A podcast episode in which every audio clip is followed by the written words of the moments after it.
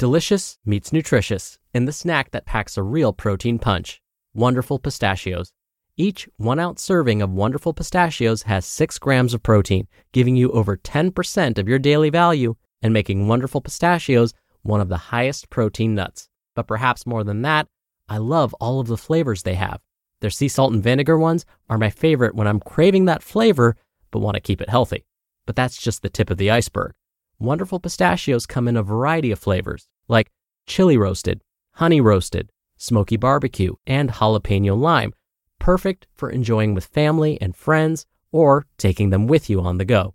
Whether you're a pistachio purist who loves cracking open every nut, or you prefer the convenience of no shells pistachios, Wonderful Pistachios has got you covered. Grab Wonderful Pistachios and elevate your snacking game today. So fill up with a healthy snack when hunger strikes. Visit wonderfulpistachios.com to learn more. That's wonderfulpistachios.com. Have you ever noticed how a calm mind can really set the stage for a good night's sleep? That's the idea behind our new podcast, Good Sleep. Greg, our host from Optimal Relationships Daily, is here to help ease you into a peaceful night's rest with some positive affirmations. And these affirmations aren't just comforting, they can help ease anxiety and nurture positive thoughts, setting you up for true good sleep. So, press play on good sleep tonight because a good tomorrow starts with a good night's sleep. Just search for good sleep in your podcast app and be sure to pick the one from Optimal Living Daily. This is Optimal Health Daily, episode 1672 Stealth Dieting A Guide to Navigating Social Situations Guilt Free, Part 2, by Matt McLeod of mattmcleod.org. And I'm your narrator, Dr. Neal. Hey there, happy Thursday, and welcome back to Optimal Health Daily, where I simply read to you from the best health and fitness blogs for free. I cover fitness, nutrition, stress management, weight management, and lots more, just like an audiobook, but from a bunch of different authors, and always with permission from the sites, of course, but always with a bit of my commentary at the end. Now, today's post is part two from yesterday. So if you're new here or skipping around, I'd recommend listening to yesterday's episode first. That was episode 1671. But if you're all caught up, I'm sure you're excited to hear part two. So let's jump right in and continue optimizing your life. Stealth Dieting A Guide to Navigating Social Situations Guilt Free, Part 2 by Matt McLeod of mattmcleod.org. Tip number four The goal is good enough, not perfect. Think again about my fast food restaurant order fried chicken sandwich with lettuce and tomato, large fruit cup, six piece grilled chicken nuggets, and a large Diet Dr. Pepper. Why didn't I choose a grilled chicken sandwich instead? It's lower in fat and calories, right? Yeah, but I wanted the fried one. I love this restaurant's fried chicken, and I care more about enjoying that than making the optimal fat loss choice. This plays back into tip number one about managing expectations. I also know that good enough most of the time will get me much better results than perfect only some of the time. Application Stealth dieting in real life. I'm getting tired of writing, and this article is getting fairly long, so I'm going to make these rapid fire. Social situation Restaurants. Expectations Is this a fat loss meal or a life satisfaction enjoyment meal? Have you been making slow progress lately? If yes, maybe you should consider making it a fat loss meal.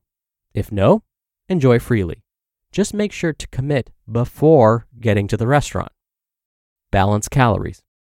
How's your eating been the rest of the day? Have you been overindulging? If yes, maybe you should keep this meal in check. If you've eaten well and planned ahead, you know what to do. Protein, fiber, low fat. Let's say you're getting Chipotle. Maybe you should get double meat and skip out on the cheese, guacamole, sour cream, and chips. Or don't, but accept the consequences of that. And yes, the rice is fine. And good enough. What if you got the chicken tenders and a side salad instead of fries? Remember the healthy, unhealthy rule. Or if you want to overindulge, that's fine. It's like that sometimes. Just promise yourself that you'll get back on track at your very next meal, not when Monday rolls around again. Random restaurant tips. 1. Don't go to a restaurant ravenously hungry because you'll use self restraint 0 out of 10 times. Aim for a 4 out of 10 on the hunger scale, where 1 means ravenously hungry. Have half a protein shake or a few unsalted nuts to hold you over until you eat. 2. Limit or avoid bread and chips before the meal. 3. Look at the calories online before you go and see if you can find at least two healthy ish options to choose from. Make sure you have 100% clarity before ever sitting down, or else you'll bail on your plan. 4. Focus on having fun with your fellow diners and actually try to savor the food. Don't rush. Be mindful of how quickly you're eating and how much food each bite contains. 5. Put down the phone. 6. Put your utensil down between each bite while you chew. Taking a small sip of water between every one or two bites can help. 7. Have your salad dressing on the side and dip your fork in the dressing first, then pick up your food to eat. This limits how much dressing you use, but you still get some with each bite. 8. When in doubt, order a big piece of lean meat or possibly a lean steak or salmon and veggies. Always overestimate your calorie intake for the dinner to provide a margin of error in case it's not completely accurate. And 9. Finish your meal at a 7 out of 10 on the hunger scale, where a 10 represents uncomfortably full. Social situation the bar. I've had some experience here, so I'm happy to share these with you, and I can promise you won't find these tips anywhere else on the internet. 1. Pre-game before going out to save money and limit unnecessary calories. If people buy you a sugary shot at the bar, you don't decline. 2. Alcohol does contain calories, 7 calories per gram. If you drink too much, it can lead to fat gain, just like any other foods. That being said, the calories from alcohol aren't inherently fattening by themselves. In most food databases, you can just type in the type of alcohol you're drinking, select the serving size, and it'll be a pretty close estimate. All you have to do is fit those drinks into your daily calorie goal, and you're good to go. 3. The body sees alcohol as a toxin and tries to get rid of it immediately, so it will try to metabolize it first before any other macronutrients, meaning it's typically the foods you eat after you drink, like that 2 a.m. pizza, that contribute to most of your fat gain, especially because that food is mostly sitting around waiting for the alcohol to be metabolized first. 4. Having a post drink meal ready upon returning home to avoid late night binges. My go to is having a deli meat sandwich, honey whole wheat bread, turkey, cheese, spinach, and tomato pre prepared in a plastic baggie along with baked chips a Powerade Zero, and some fruit. 5. Balance calories throughout the day leading up to the night of drinking, such as quality proteins, veggies, and fruits, because these are low calorie, nutrient dense options. 6. If you want to feel the effects of alcohol with the fewest calories, straight liquors would probably be your better option. Avoid sugary mixers. And lastly, 7. Alcohol in light to moderate doses is associated with longer lifespans. So that is pretty amazing, but note, moderate means 9 units per week for women and 12 to 14 units a week for men, with no single event exceeding 4 units. A unit is typically 12 ounces of 5% beer, 5 ounces of 12.5% wine, or 1.5 ounces of drinks with a higher alcohol content, 40% or higher. Social situation eating with family, family that's not dieting. This one is all about the details. Here's a quick example Taco night. You choose chicken over fattier beef. You use low fat shredded cheese or less of the full fat versions.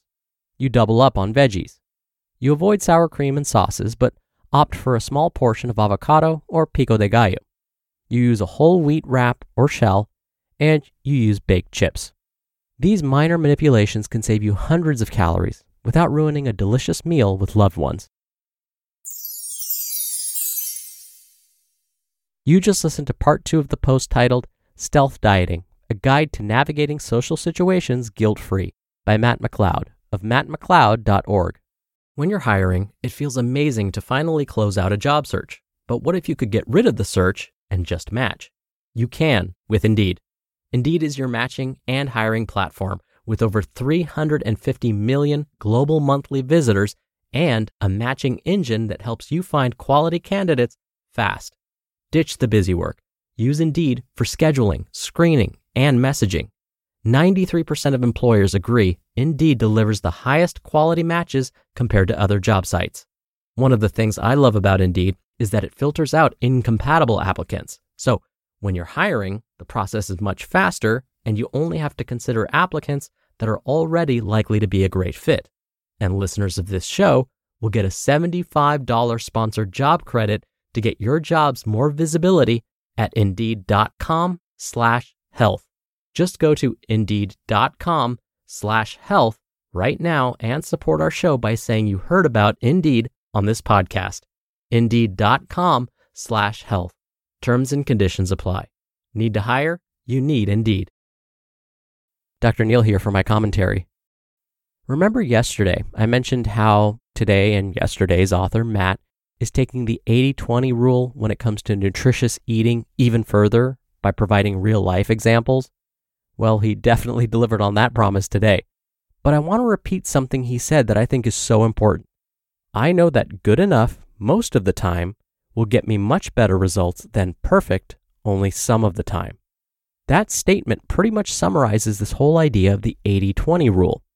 The reason this concept works so well is that when you're eating nutritiously or exercising or whatever healthy habit you've been working on 70 to 80% of the time, you'll still be making progress towards your overall goal, so long as, again, you're keeping that habit up 70 to 80% of the time.